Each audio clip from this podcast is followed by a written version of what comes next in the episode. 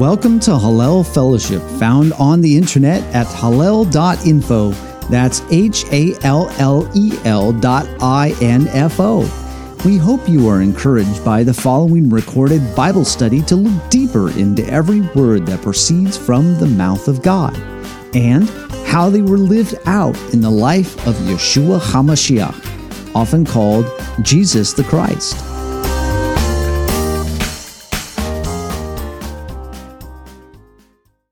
Va'era, Exodus chapter 6, verse 2 uh, through chapter 9, verse 35. And we picked up parallel passages there in Ezekiel 28 and 29, and also in Revelation chapter 16. And so that is what we're taking a look at here uh, today. Uh, Anne, you have a comment before we get started? Yes, um, it just came. It came to me as we were reading about Pharaoh repenting, repenting, repenting, and yet he was really not repentant.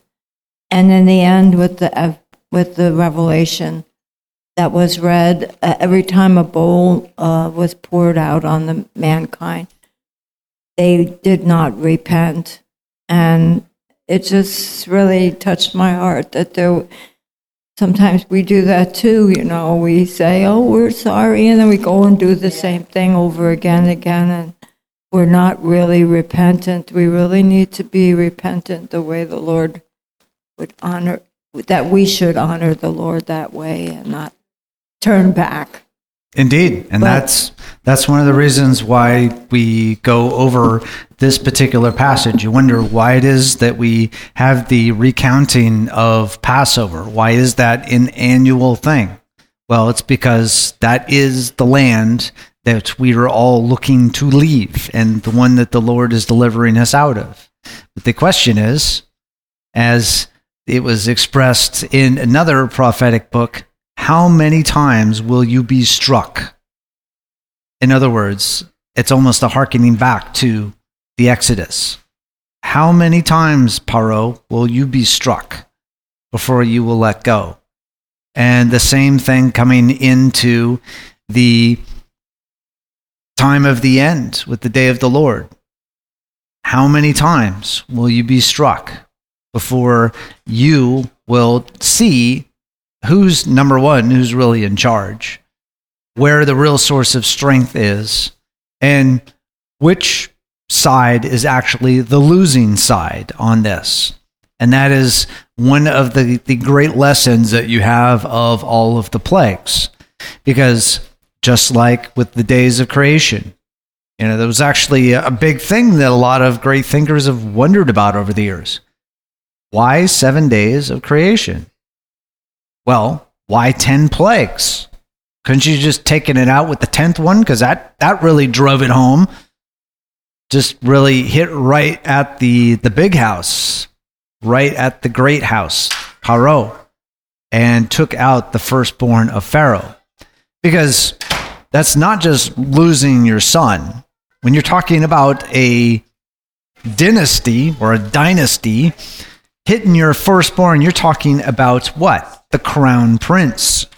You're striking at the the lineage of that dynasty. Because depending on what you've got lined up for other heirs to the throne, you take out the crown prince, there might not be another. There's been many times in many, many monarchies that have faced a crisis like that because not only they may not have had a crown prince, but the crown prince might have been a undesirable. So, yes, uh, Rose, you have a comment or Uh, dare question? I say that's what Satan was trying to do when he said, "Crucify him, crucify him." yeah, He try was it. trying to take out the crown prince. Yes, but little did indeed. he know, Well, that- that God was- had a plan. that was one of the uh, parables that Yeshua told, and he's like, "Hey, you know, I take out." He's talking about the parable of the vineyard, and you know, one servant after another comes, and they wipe out one after the other. Then he sends his son, and they're like, "Surely they're going to listen to the son of the owner of the vineyard," but then they're thinking, "Hey, this is our big chance to truly take ownership over it." So Yeah, who can think they can fight against God? And that was indeed one of the great lessons that was going to be sent down to this superpower of the time period. And that was a, it's going to be a lesson that will be sent down to the superpowers of the day of the Lord as well. What are you really going to do? Who are you really going to follow? That is the lesson of it. And as we see some of the other great lessons that we have of this particular section here, we see that you know our forebears have gone before us in the in the body of God. They were charged to take this name of God to the nations. And we could ask ourselves, you know, are we really following and that charge to proclaim the name to the nations? We've talked earlier uh, around the time of Hanukkah about what it means to blaspheme the name of God before the nations, to drag the name of God low, to, to make it of no effect or worse. And we've seen already so far in the book of Shemot, in these two Torah passages that we've already had so far, both Shemot last week and this one this week, that the name of the Lord factors in prominently. And again, we saw with our last passage, Paro is asked, Well, who is the Lord that I should obey? Well, he's getting an introduction to who the Lord is in this particular passage, just one after another after another uh, introduction of who the Lord is. Yeah, be careful what you ask for. Do you really want the answer to that question? Who is the Lord? Well, that's one of the things that you see that's mentioned again and again, so that you will know who the Lord is. The Lord is God. And it's emphasized in here that what? That the earth is the Lord's. This, the land is the Lord's. You may be declared the um, tenant and maybe the manager of this particular land, Paro, but who is really the actual owner of it? So, listen, Kaiser or Caesar, um, you may have title to this land, but it's really only a lease. The real owner can just boop, flick you right off of the map or send a rock to take your legs out uh, with the uh, figure of Daniel coming into with the prophecy of the prophet Daniel. Just cut them off right at the knees with the Roman Empire. So, and we can ask a question that we see that Paro is facing in this passage, and we'll see it again with the next passage as we pick up the last few plagues that come along. Are we hardening and strengthening our hearts against the plans of heaven? Or are we hardening and strengthening our hearts for the plans of heaven? Are we against or are we for them? Because we see in this particular passage we mentioned this in years past that there are a number of different words in Hebrew under the hood of this particular passage. One that's related to a term that we know well of kavod, which means what? Usually heavy, glory, and such. Well, it's also used to mean stubborn. That's another way it can be translated. That you are you are heavy. Your feet won't move from a t- particular path or a position that you're in. The other word that you see used in here is chazak. Chazak is that idea of strengthening you. Have courage. And so you have a particular thing that keeps happening in here stubbornness and courage, which can be good or it could be bad. So that can be a good thing or it could be a bad thing to be stubborn and have courage. Because when you're talking about the ways of God, that you are stubborn, you will not be moved from these particular things. And when it looks like you could be moved off of your position, you are chazak, you're strengthened to have courage against whatever is coming against you. So, do we acknowledge that really our very lives that we know and that we know who's really in charge of the earth? And yes, you can see that there are shades and shadows of the Messiah in this, but instead of allegorizing or turning everything into a metaphor in this particular passage, it's important to remember that this really happened to a real superpower at a real time in history.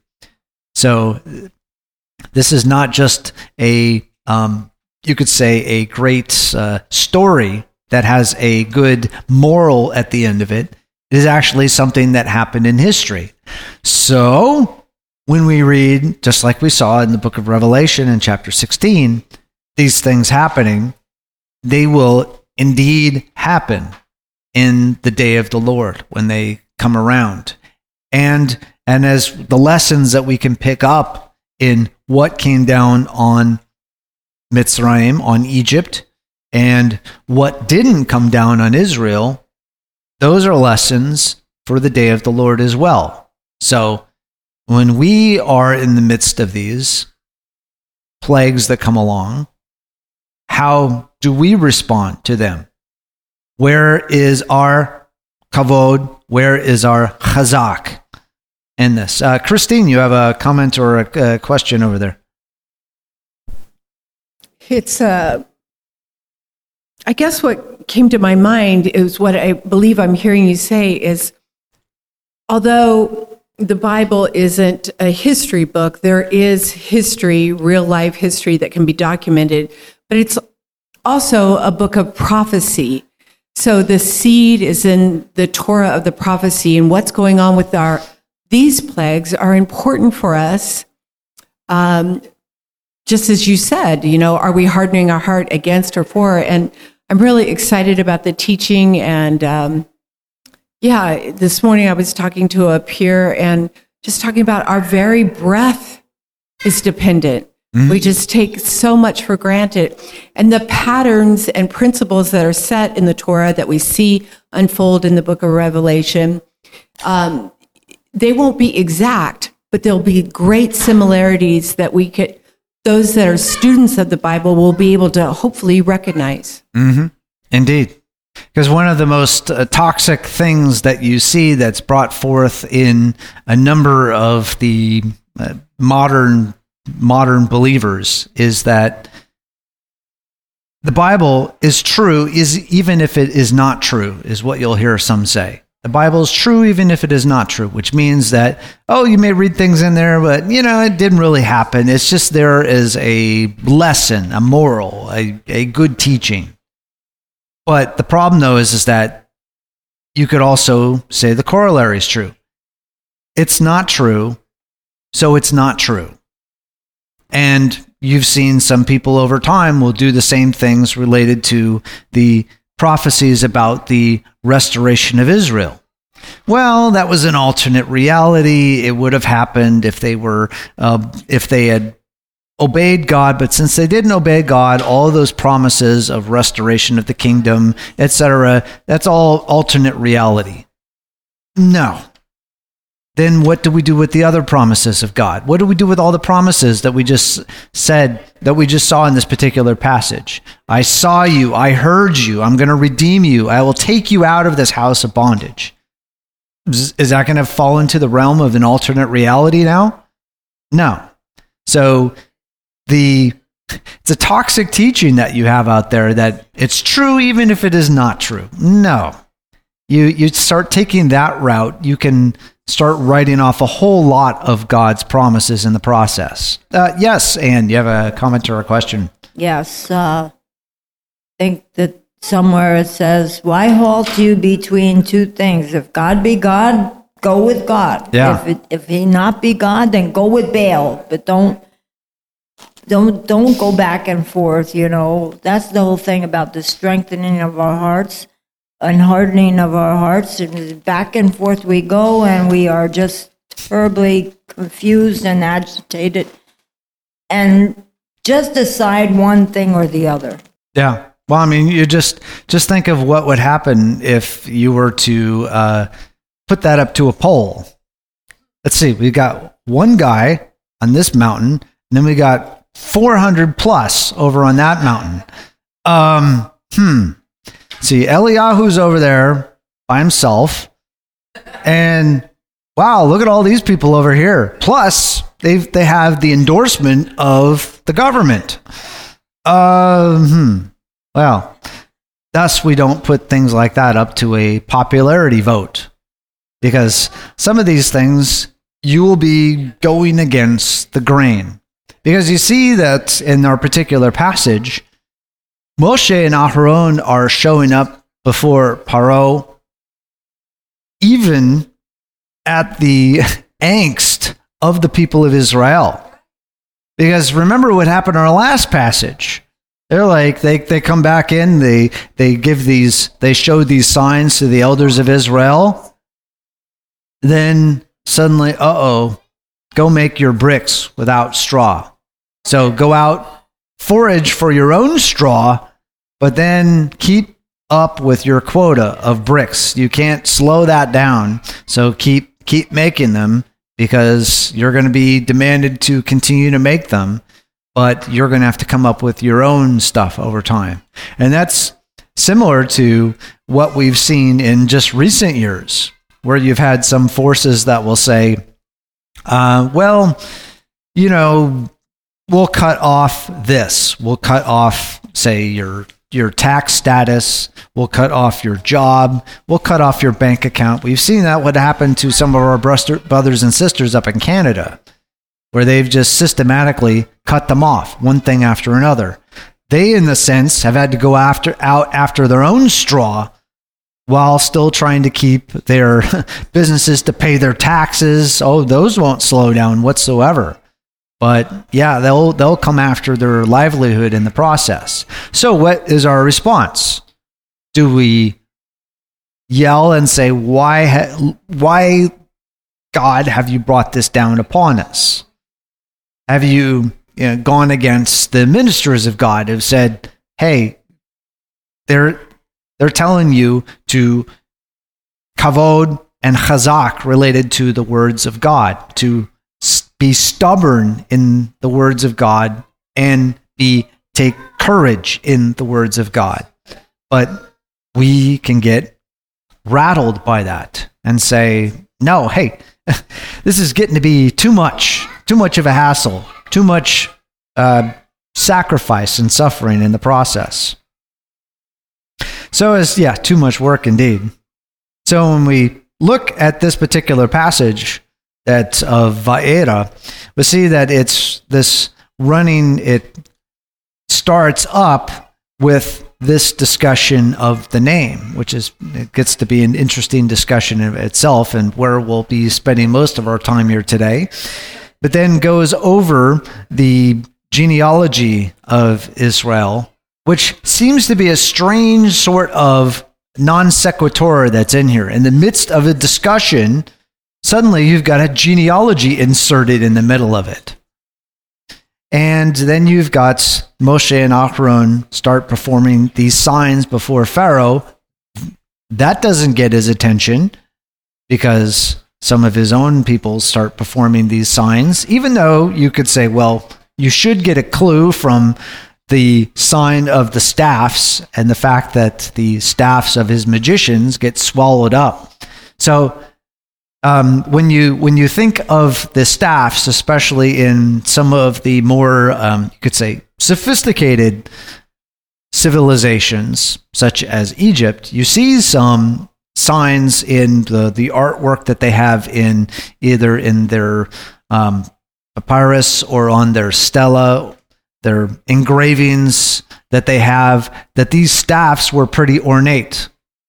Uh oh, you just lost it you just lost your your nice staff of status because it just got eaten up by the shepherd who came in here with a a staff on it, a wooden staff, and it you lost all of your other signs of status got eaten up by this shepherd staff. Uh, yes, Deborah, go ahead. Um, you know, long ago I was told that um, long. I mean, when I first was, you know, um, my grandmother or one of the they said that the family staffs um, were carved with um, your history, the Yes. family's history. So when I mean, that's how why I couldn't believe that Judah had given it up to Tamar, that he'd given her all of those things. So I mean, I think it's so much more deeper. And as every year that we study it, God will will will, reveal more. But Yeah, you know, it's, it's um, just you know there's something very profound about you know the leaders and that, that the way that they're carved. Can you imagine? I mean, I know that the um, Asian people uh, have a lot of ornate and And also in Africa, I saw some Right. of Oh, um, really? some of uh, um, Oh? Sam's uh, relatives when they were there. I actually saw one. I was asking them about their- it. oh, my goodness. And, uh, had the just- engravings oh. and such on it. So I, yes. That's one thing I'd say, God, God, you know what? You know, not to love the world, but I would just really love to go and see things before it becomes destroyed. Like Hmm. the, the blue, the water, the white sand, all of the travels in Africa, Hmm. England. It would be so wonderful just to go, you know, if I, I feel jealous because people go traveling to all these places. And to me, I would love to see these historical monuments and I never will. Well, I mean, that's one of the, the benefits of documentaries. I mean, you can you can see a whole a whole lot of things. So yes, uh, yeah. Ben, ben and I, did you have a comment or a question over there? Uh, it was um, a pondering about uh, when you were talking about when the signs and the wonders um, were being performed by uh, Moses and Aaron, and how then the oppression uh, for those that uh, were in bondage, you know, basically by Pharaoh, uh, how they to go out and to make bricks at the same quota. Um, but now without having uh, the straw supplied to them like usually. Um, so with that thought being suspended there for a minute, I was thinking about the two witnesses. So Revelation, similar plagues, similar plagues of when Egypt was going on, and then the two witnesses that are going to be in Jerusalem. But it says all the nations. That means that when you look at all the nations, that means that all the nations are affected by that. It's not just just to Jerusalem, but that it's all the nations. You know that rejoiced when they basically were slain in the street. So I'm wondering, pondering, thinking that uh, it's going to be that type for all the believers, uh, Jews and Gentiles, at that time throughout the whole earth, is that it's going to be that type of oppression. They're going to be specifically targeted, you know, basically to go do those, go make those bricks, you know, whatever it may be, the heaviness, the burdensome, you know, the specifically the persecution of when those two witnesses, like Moses and Aaron, but now the two witnesses, are going to bring about that same type of heaviness. You know, it's actually to liberate us and for us to come out of Mystery Babylon and to come out from, you know, the things of this world and to set our, our mind on, on the things above. But I just wanted to bring, bring that uh, pondering in my heart to, to everybody. Yes, uh, Pat, uh, you've got your hand up, and then uh, Eske here. Just something real quick, something I had seen on the internet that they took down real quick. There were women in Iran that had converted to Christianity. And of course they get killed. Well, they put those women up on a cross, hung them on crosses to die.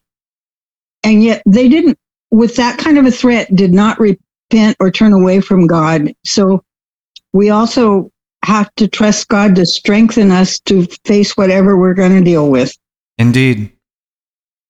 Indeed. Yeah. I mean, we've seen that in Iran, and we saw that also with ISIS. We've seen that recently with Nigeria. Um, this definitely our brothers and sisters all over the world are facing all kinds of challenges like this. So when you think of chazak, the courage, being strengthened, yeah, that's not something for way, way, way long ago. This is something for today. It's for the day of the Lord. Yes. Uh, yes, SK, go ahead, please. Um, so I apologize because this uh, question that I've had for a while got brought up in last week's uh, Torah uh, teachings. Yeah, well, these are definitely connected, so go ahead. Yeah, well, with the word when God tells Moses his name to mm. call, you know, what Yes. do I say to the people of Israel? And then he says, and it's the vowels. So, you know, it's the vowel, or like yud, yud, ve, ha, yud, yud, he, vav, Yes. he. Mm-hmm. So it, would one? I guess what my question is: um, is the more proper word a uh, God's actual name? Would it be Yahweh or would it be Yehovah? And then also, what was the exact word? Because I'm sure I don't. I don't believe that Moses was actually just given the vowels. You know, of like why is it transcribed like that? It- was it a different language? Was it Aramaic? Is that hmm. you know? okay. I'm just con. Well, you it's know, a, been it's a good, about that. good question, which is actually a great segue to go right into where we're going next. That's right. What's in the name? So, the uh, Exodus chapter 6, verses 2 through 3, which is right the beginning of the passage here today, uh, God spoke further to Moshe and said to him, I am the Lord, and I appeared to Abraham, Yitzhak, and Yaakov as God Almighty. But by my name, Lord, I did not make myself known to them. Okay, so we get, see here just a little look under the hood on a couple of things. And then we have with the first one, which here in the New American Standard, they've used the uh, circumlocution, which is the big 50 cent word that just means you are circling around saying something without actually saying it. And that is a circumlocution for another 50 cent word, which is the tetragrammaton, which tetra is four and grammaton means written. So tetragrammaton is the four letter writing. So those four consonants that you have there in uh, consonant vowels, you can kind of go back and forth between whether they're consonants or vowels, which yod and hey and waw and hey or vav and hey. And how do you pronounce it? Yes. Because you'll have all kinds of different ways to pronounce it. There's a big thing that's popular in academia right now, and ling- linguists will say, no. There is a big thing that's been popular in Christian circles, and linguists will say, no. And then there's a big thing that's been popular in Judaism for hundreds of years, and that would say, no. So, thus, the tradition that has come down to say, will not pronounce it is probably the best way to go about it. Because, in a sense, when we encountered it in the passage of uh, Shemot, the first Torah reading, and it says, you know, Ehyeh, yes, I will be who I will be. That is a good way to put it. So is the longer one that we're going to see in, in Exodus chapter 32. You know, I am, and it goes on about gracious, long suffering. That is also the name. So which is it? Is it El Shaddai? Yes. Is it Yod He Waw He? Yes. Is it El Elyon? Yes. Is it Adonai Tzevaot or Yod He Waw He Tzevaot? Yes. And you can go on and on for about at least, uh, depending on how many different ones you count in there, you're into the hundreds of those variations of them. Are those the name of God? Yes. Because as we've seen as we go through the word, name means what it's known for. Because one of the things we can just see as a, you could say, a kal v'chomer or light and heavy approach to it. Now, okay, big disclaimer no politics in here. This is just an illustration. When you say United States in the world, do people roll their eyes or do they fear? That's the power of the name. There have been times in history where people said the United States and they're like, oh, all right, I'm, I'm, I'm giving things up right now. We're, we're, we're done. Then there are times where people are like, eh, we, we, we don't care because it, it doesn't mean anything. They, they talk a good game, but they don't do anything. So we've had monarchs and rulers of various types uh, that the same way. You know, when you, when you had mentioned something, somebody like a the name of the Kaiser or Caesar, depending on which one it was, they would shake in their boots. Depending on which one it was, they're like, eh, whatever. So that name meant something by what the name did not by just how it's pronounced, how you translate it into one language or another language of it, what did people think about and also feel down with deep within them when they hear that name? And that is a big part of what this whole Torah study is here today in this section of Va'era. Paro had to learn that when he heard that the name of the Lord, no matter which rendition of the name of the Lord was, that that was serious and that he had to pay attention. And when he said, Yeah, the earth is mine, to go, okay. Because as we started the book of Shemot, and we saw that there was, and we, we mentioned this last week, when there was a Paro that knew Yosef, and by extension, knew the God of Yosef. Then there was the one we're meeting here in this book here that does not know Yosef, and you can see does not know who the Lord is. So that is a big difference between the two of them. And he is, this Paro is now coming to learn what is meant by I am the Elohim of Abraham. I am the Elohim of Yitzhak. I am the Elohim of Yaakov. That's also the name of the Lord. So, yes, uh, Larilla. Um, one of the things that I have learned, having a friend who taught on a kibbutz, um, you traditionally do not use those vowel points once you're past kindergarten. Once you've learned to read, they don't put vowels in anything. So that's most likely why there were no vowels. And then um, just a personal story. Um, we struggled and we prayed and we yearned for a child. And so we named him Gift of God. But we named him that in Hebrew. And we had a choice of vowel points, and so we picked a set, Nathaniel. And my son said, Why on earth did you name me Nathaniel? Good grief. And I said, Well, I could have used the other vowel points. And he said, Great, what would my name be? And he said, I said, Well, Bartholomew. he said, Thank you so much for naming me Nathaniel. And I was like, Okay. So it's the same name, it's just different vowel points. And the other thing that I want to say is out of respect, yeah, it's, I, I think of it this way. I don't call, I didn't when he was alive, call my father Bill. I, I didn't think that was respectful. My heavenly father, I don't call him by his first name.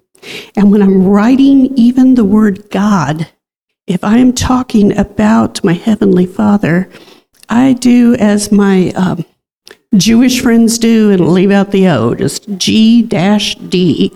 Um, out of respect. So I think that that is part of the history. Sometimes you have to know the history and the culture behind what people do. And I really feel like like that's what it is. So, you know, you can you can call your kids whatever you want, but just remember there might be another set of vowel points. That's all I'm saying. So. Mm-hmm. Yeah, and one of those things, just to kind of wrap up this discussion, move on, because this people can go on with this discussion for a long time. But just to say, you can blaspheme the name of God, speaking it absolutely correctly, and hold up the name of God, speaking it absolutely correctly. But again, what is it you're making the name known for? That is what the most important aspect, not how it's pronounced, but what value are you communicating with that? So just to kind of move it again with a kal v'chomer, if the United States is a name that makes people tremble, and consistently so, when that's mentioned, people tremble. But if the United States no longer becomes something that makes people tremble, you mention that to somebody who needs to pay attention, and they have whatever, roll their eyes and move on with it. Then how much more then do we treat the reputation of the creator of heaven and earth so that when we live it out so that we are known by the name known that we known by others that we uphold the name do we are we lifting up that reputation on the earth or are we making it fall down? So, uh, yes, uh, Larry, I have a comment or a question there. So, we wrap up this section. What you were just saying, it made me think that not do not take the Lord's name in vain has a whole new meaning that way. Yes, because it's uh, strictly speaking, it means to make it of no effect, to make it fall down. And that is one of the things that we explored back uh, when we were looking at John chapter 10 and what was it that they was being levied against Yeshua when they were accusing him of blasphemy. And we went through the, the Torah and the prophets and the writings and looked at places where blasphemy is used. And you can see by how it is used what that means to my name when the Lord says, My name is blasphemed among the nations because of you. You could see what that's talking about. It's not just because you got the pronunciation wrong. It's that how are you behaving among the nations?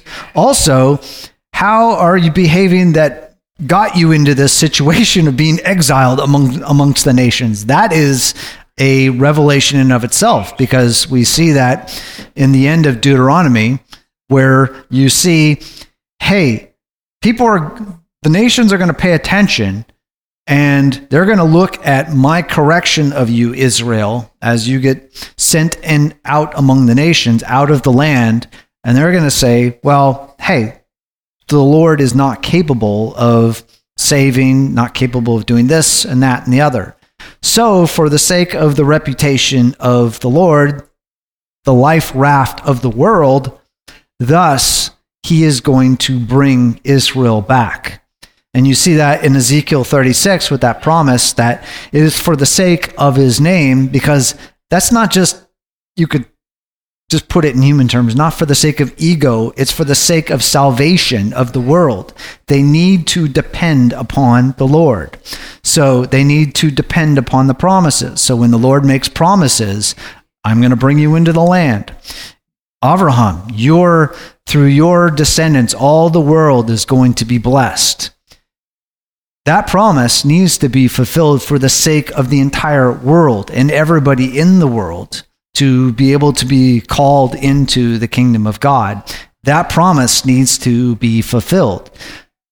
Even as you see in Ezekiel 36, in spite of the, in spite of the people their righteousness, still the Lord is going to act to bring Israel back into the land. You know, I come from a tradition that has blown off a large part of the um, prophecies related to Israel because they said, well, you know, 1948, they were a bunch of communists who got together and decided we're going to build a bunch of communes there in the Holy Land and we're going to call it Israel.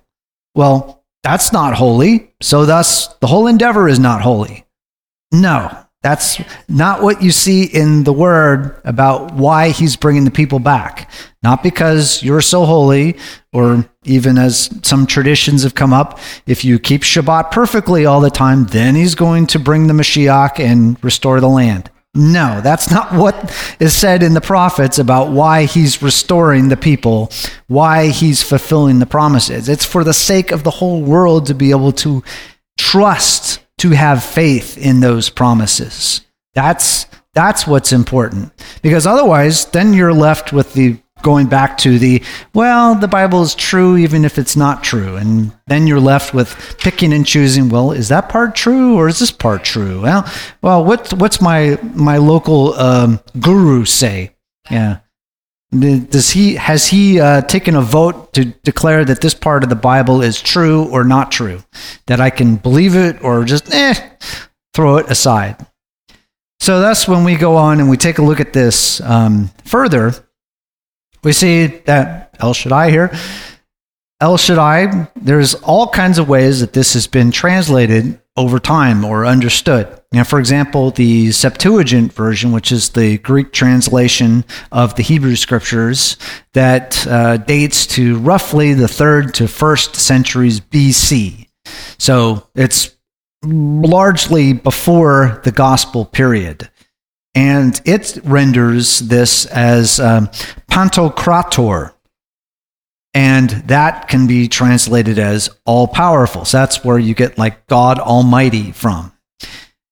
Now, you'll see some other uh, renditions, like in the Babylonian Talmud, in the tractate Hagiga, uh, folio 12a, that they take its uh, derivation from she, which in biblical Hebrew, she in front of a t- attached to a word is a preposition meaning, or yeah, preposition meaning who or that which is, and uh, dai, or you know the dalet yod, and that means enough. You know, because remember, like around Passover time, dai dai yenu, dai dai yenu. That comes from this same word here about being enough. So thus, if you have she dai that rendering as one way that they have it rendered is one who is sufficient or self sufficient.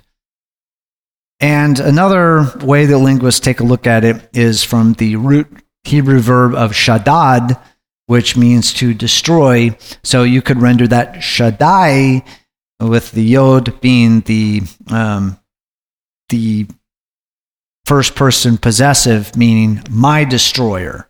So, thus, what you can see in, in that rendering, and we, we will encounter it in the book of Numbers when we get to the um, prophet for hire of Bilam or Balaam, because we, we, we know from um, historical aspects that he is known as a prophet of Shaddai, and really multiple Shaddais at that particular point in time.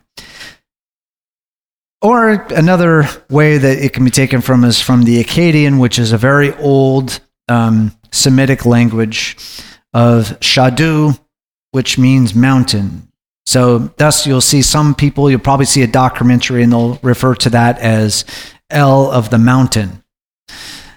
So, or the, you'll you'll see some documentaries referred to as the the mountain god.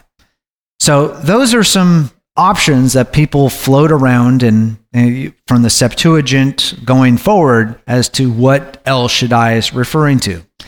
Well, which brings us back to the, to the question of where we started from uh, before. Oh, sorry. Uh, go again. Just right before he was about to get the picture and click. I, I had to make sure I timed that perfectly. Yes. yes. So one of the important testimonies that we have about who the Creator is, we get from this passage in Exodus chapter 6, verse 5. And he says, I have heard the groaning of the sons of Israel, and because the Egyptians are holding them in bondage, and I have remembered my covenant. So when we talk about the name of the Lord, that is the groaning hearer, the covenant keeper. Those are also names of the Lord. So that is what he is known for, that he hears the groaning and he responds. He remembers the covenant. Which covenant? Abraham. Yes, remember Abraham, and then also with Yaakov. That's, hey, you know, you're going to go down into the land, but then I'm going to bring you back up out of the land. And same thing to Abraham hundreds of years before this, that your descendants are going to go down into the land, but I am going to bring them back up out of the land. So, thus, the people sitting there in Mitzrayim, as a part of this promise, this covenant that the Lord has made, thus, the Lord is going to keep this covenant. Not going to leave them down there in Mitzrayim, not going to leave them in bondage, didn't forget about them, but rather, He is going to bring them up. So, moving on further, the question that we saw with uh, verses 2 and 3 of, Gen- of Exodus chapter 6, that he said, Well, the fathers didn't know me by that name. So the question is, well, did the patriarchs not know the Holy One by that Yod He Waw He? And we see earlier, as it's recorded, that there seems to be yes, that they did. Like Genesis chapter 14, verse 22. Abraham is saying, I lifted up my hands to Yod He Wav He. And Yitzhak in Genesis 27, 7 said, I will bless you before Yod He Wav He. And Yaakov said there in Genesis 27 20, Yod He Wav He made it happen quickly for me. So if the patriarchs did know that name, those that four letter name, well, what didn't they really know? Because that's what's being said here and communicated to Moshe and to the elders of Israel that those before didn't know me by that name. They knew me by El Shaddai, but not by this particular name. But we see, yes, they did. So, what is it that's being communicated that these patriarchs did not know? And a hint of that seems to be with this particular passage that we're, we're seeing. And that word, the verb that's being used in there in Hebrew, Va'era, which is what comes to be the name of this passage. And I appeared.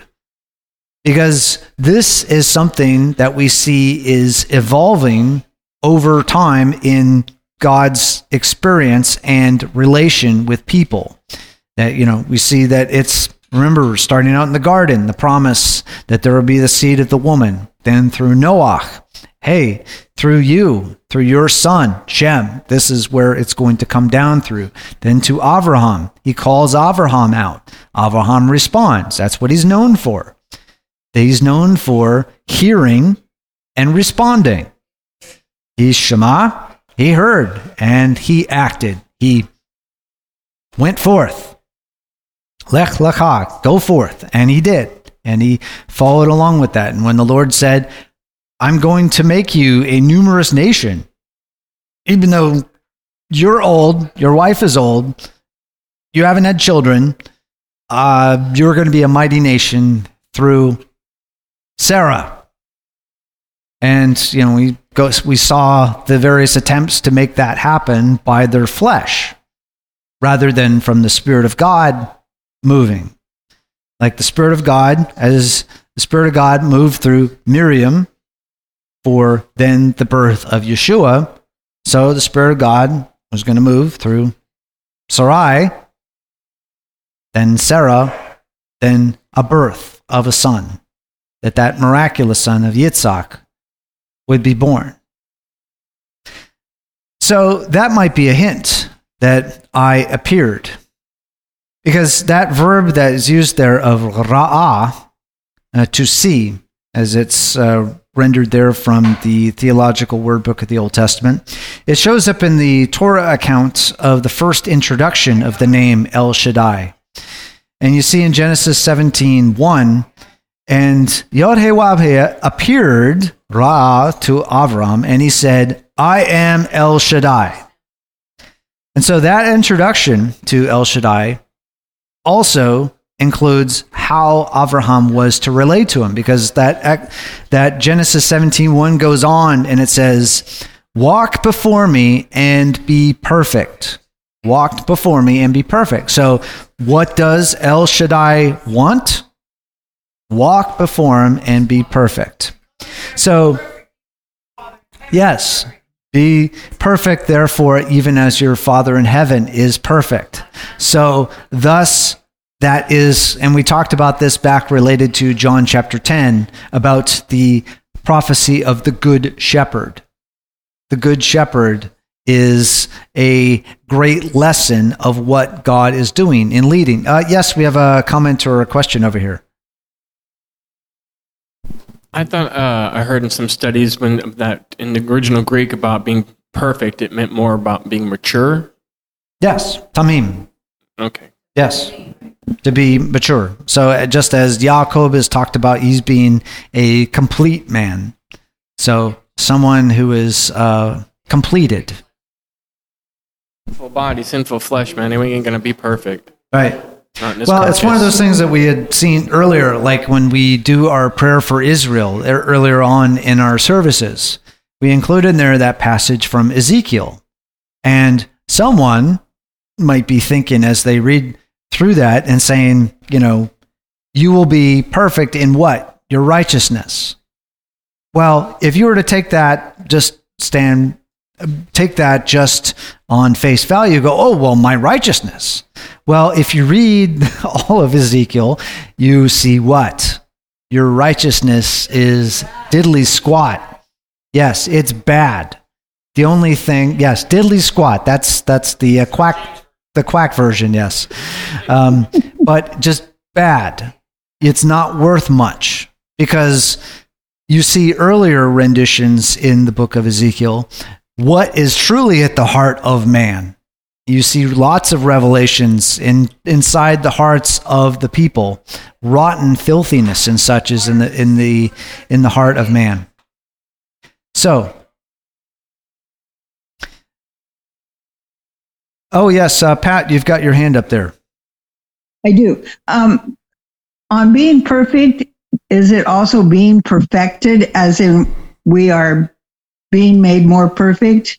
Yes. And how does that relate to how we are supposed to live? I know it means like we're not giving up gossip and judgment and anger and a lot of things that we have to do, and also to forgive even if we don't feel like they need it. How Yes. else does that relate to our lives? Yes, well, you see, a, a good lesson in that we've gone to it a number of times is in um, the the Apostle Yaakov or in James chapter one, where he talks about that, and he talks about consider it what pure joy when you face trials of many kinds, and he because what the testing of your faith or the testing of your trust develops what perseverance, and then goes on until what you're mature and complete, lacking nothing. Yes, so Christ be formed within you. That is what these trials and things that we go through. The stubbornness that we have of our trust, but also being courageous in our trust to that big 50 cent word persevere through these various things that we face. But also, one of the things you see in James chapter 1 is it says, when you go through these things, do what? Ask for wisdom. Seek wisdom. Why is this going on? Don't be double minded, being tossed back and forth by these things. Because, you know, we in our lives, and you've probably seen other people, things happen in their lives, and you're just, just like a ship that is think at the mercy of the sea. Um, yes, Carrie. Well, I was just thinking sometimes we get the idea of perfection, it means avoiding all of those things and, Hmm. and never making a mistake, which is not possible for anyone. No. We know that. So, which is the reason why the Torah includes things like restitution and Mm. sacrifice and things like that. So, it's not about never failing on those, it's about what we do about the restoration after we do. Yep. And that's what makes us whole again, or if we're making our neighbor whole again because we hurt them or Mhm. something like that. Yes. And kind of getting a good nudge to find out why it was that we had those problems to begin with. Um, yes, uh, Alex, you've got a comment or a question over there. Plague, the plagues and whatnot, and I was trying to summarize that in my mind, and thanks to Carrie, I did. It is a restitution. Yes. And we all, you you know, it's just a hardship. That's that was his Pharaoh's world. I can I can deal with frogs, and uh, is what he's saying, and and it's only hurting his people too. So he didn't really care about them too much. Yeah. wasn't really hitting him too hard, and you know, you can you can just keep holding on to your world, but you really move toward restitution or uh, uh, live a life of repentance. Yes. Until you do that, you just go over and over again. It's like the alcoholic Yes. killing his family. Yes. He's drunk and does it. And, well, I'm never drinking that much again. Well, doggone it. Yeah. There comes the next night. Yes, indeed. It, you know, it can be seen that simply with Pharaoh. Exactly. And we, we see that with, as it's coming up on one of the, the last ones we see in here, where he's got this, you could say, breakdown moment where he's finally saying, I've sinned. But what? After the problem goes away, then what? He's like, he gets strengthened in his stubbornness again, back to the bar. He gets right back into his old way of life and just saying, "No, I'm I'm not going to uh, let let the Lord be the winner of this particular one." So we see in this particular introduction uh, to El Shaddai there in Genesis 17:1 that after uh, talking about walk before me and be perfect, that we saw previously that there have been two key leaders of Israel, both uh, Hanoch or Enoch and Noah, Noah, who walked with Elohim. Now, specifically, we, we know what? We know Hanoch specifically, he walked from God and then he was not, or various translations put that and he was taken away, etc. So we, we have that illustration, and we also have the illustration of Noah walking with God. But one of the ideas that we have with Avram was that he was to lifnei or to walk lifnei, walk before me. That's the Lord was saying, walk before me. Not just walk with me, but walk before me. And then you could say, well, this, this is, uh, this is just kind of a, a prepositional battle here. Are we, you know, how they teach the prepositions to kids? You know, are you over the cloud, under the cloud, through the cloud, beside the cloud, in front of the cloud, behind the cloud, and all your uh, learn how your prepositions go based on where you are with the cloud. So when you're talking with the Lord and walking, does it matter if you're walking next to the cloud, so to speak? Or, as it's saying, walk before the cloud? Does that really actually matter and such? And that has come to be a very interesting debate with one of the other names for the Lord, and that is shepherd, the shepherd of Israel. So the question is, is that walking before the sheep, walking in front? Does the shepherd work? Walking in front of the sheep or walking alongside the sheep, walking behind the sheep? And a, a, lot of what you see, and you can see it kind of as a cultural difference between cultures. When we were in, in Uganda, we saw lots of uh, livestock drives right down the middle of the street. And where was the, that, that's not that's not Uganda. Uh, that's that's Italy right there. Uh, but we saw a lot of livestock drives, and Tammy actually got a picture of it, but I couldn't find it. Well, the shepherd was where? Behind. He was behind this whole line of cattle and goats that he was leading. They were at least like five car lengths ahead of him, was the whole line of it. And they were just following right along. And one of the things that's like, well, does it matter if you're in front of the sheep or beside or behind the sheep? Does that really matter? And well, it's interesting when you talk about they know where they're going. One of the things that that has come up with the idea of behavioral science in animals is that they sheep are kind of like flocks of birds. You might have seen the, what they talk about the um, um, the balls of uh, flocks of birds when they like starlings and such that will move and turn like this. And like, how do they do that? Well, what it is, and, and fish also do that. Well, what they've people have studied this of saying, well, what happens is is that one will see out of the corner of their eye, one will move, and it's just like a split second, like instinct reaction to move the same direction. And the same thing works with um, livestock as well, especially with sheep, is that they will feel the nudge of the other sheep around them and then move. So all the shepherd has to do is nudge the sheep in the back, and it will quickly ripple through the entire uh, flock up to the front to get them to move. So that's one of those things um, that, for sheep at least, leading from the back can be as effective as leading from the front. But it is an interesting picture that we see with the prepositions that are used about walking before me. People have wondered, well, if you're walking in front of someone, we, we, we talked about this just actually last week and about how uh, when you're talking about addressing elders, that you address the disciples before the master. Why? Because commonly the disciples follow in front, or I should say, really, you could say they follow in front of the master. They precede him. So, thus, when you were greeting the students, you were indeed starting to greet the master. Because why? You should be learning how to walk. By whom? Your master.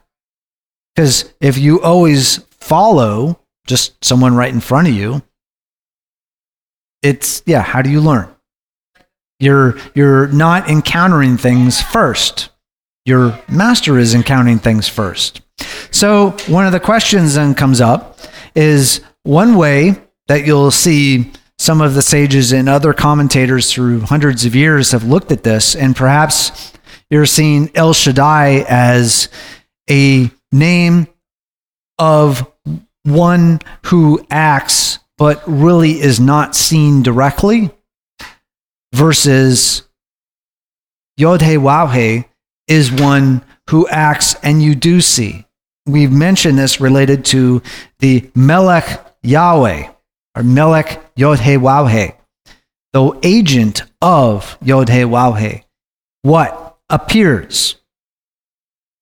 El Shaddai not appearing, but agent of the angel of the Lord does appear. So what you see is people saying, well, it seems that perhaps one way to look at Yahweh, Yod Wahhe, is that it is the one who acts while being seen out in out in pure view. And thus, when you see the descriptions we see earlier in Shemot, you know, he is, I am who I am, I will be who I will be, and showing up there in in full uh, power to actually break the power. So Paro doesn't know the Lord. Well, he's getting an introduction, just one after another after another. He keeps getting this interaction and introduction and saying, well, who are we finally going to submit to? So a number of the sages say, well, it's very interesting that you see then after this two to 400 years, depending on what count you take of the descent down into Egypt and then the time of the Exodus, where you have the one who is not seen and then goes out of sight of the people who are in the land. But then, Vayera, he appears he appears and then says, I am going to deliver you. So it's very interesting then that you see another point in time in history, in the history of the people of God, where you have a time period where the people are left wondering, Where are you? Adonai, where are you? And that time that you see, uh, the time of when the last prophets are prophesying, and when you have the Mashiach show up. It's another roughly four century period. It's kind of a rough figure there. So it, it is a very interesting picture that we have of the Yod He He is being a name that is one who is appearing. And um, another one that you'll see as we encounter in our next passage is like the one who comes, who shows up. So, thus, and we'll, we'll see that uh, as it moves on forward, we saw the Yod He Waw He show up in the bush, the burning bush. And then we're going to go back to the mountain where the bush was, where the Lord is going to make an even bigger appearance there with the fire and the cloud up on the mountain to make an even bigger appearance. So that's kind of where we'll leave things out here today. Uh, yes, Larry, go ahead. Have a comment or a question? While we were uh, going through the readings at the beginning, yes. we got the revelations. Yes. And I was struck by the similarity between the cups and the plagues of Egypt. Yes, there's a whole lot of similarities. And um, what we'll we'll bring uh, next week is a uh, kind of a more of a chart where you can just put them side by side and see which plagues show up with which bowls, because you have got bowls and plagues in Revelation. And it's interesting to see where they line up with all of the plagues of Egypt as well.